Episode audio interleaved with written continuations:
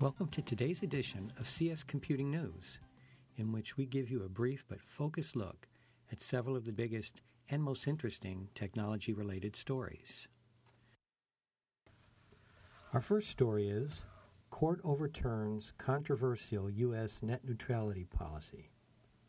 The U.S. Court of Appeals in Washington, D.C. has rejected controversial U.S. Federal Communications Commission rules on net neutrality. The net neutrality policy, which the Commission adopted in 2011, says Internet service providers should provide equal access to all traffic regardless of volume, source, content, or platform. Proponents say this is necessary to ensure providers don't block certain traffic to, for example, stymie competition. Without net neutrality, they add, large carriers could charge more for faster service which only the biggest content providers could afford, thereby relegating other companies to slower service and a competitive disadvantage. Supporters say this would make the Internet a lot less open than it has been. Verizon Wireless challenged the rules, saying providers should be able to manage traffic on their own networks as they see fit.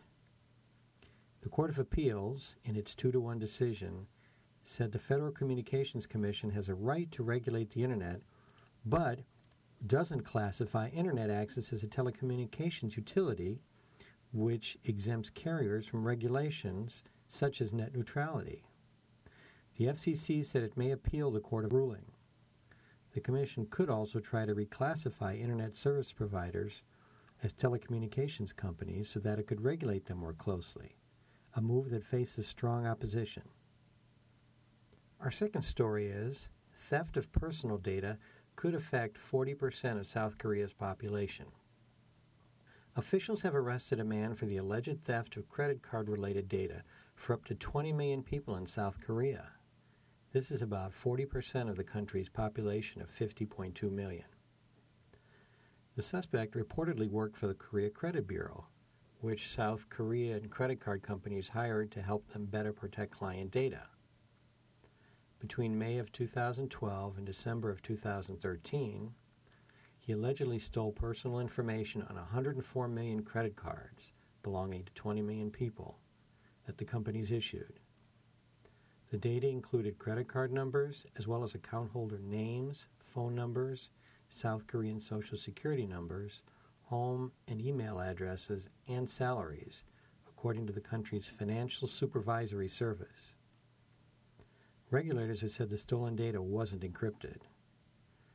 Officials have accused two marketing company managers of buying stolen data from the alleged thief. However, they say, nothing indicates the data has either been distributed more widely or used for malicious purposes. Nonetheless, many South Koreans have expressed fear this will happen. This has led to lawsuits against the affected credit card companies. South Korea's financial industry has experienced numerous hacking attacks and employee thefts that have resulted in the loss of customers' personal data. Our final story is Google plans smart contact lenses. Google is developing contact lenses, complete with processors and sensors, designed to monitor the level of glucose in diabetics' tears and alert wearers if those blood sugar levels are too high. This could make the ongoing testing the diabetics must do a lot less intrusive. Diabetes sufferers have high blood sugar levels because either their pancreas doesn't produce enough insulin or their cells don't respond to the insulin it produces.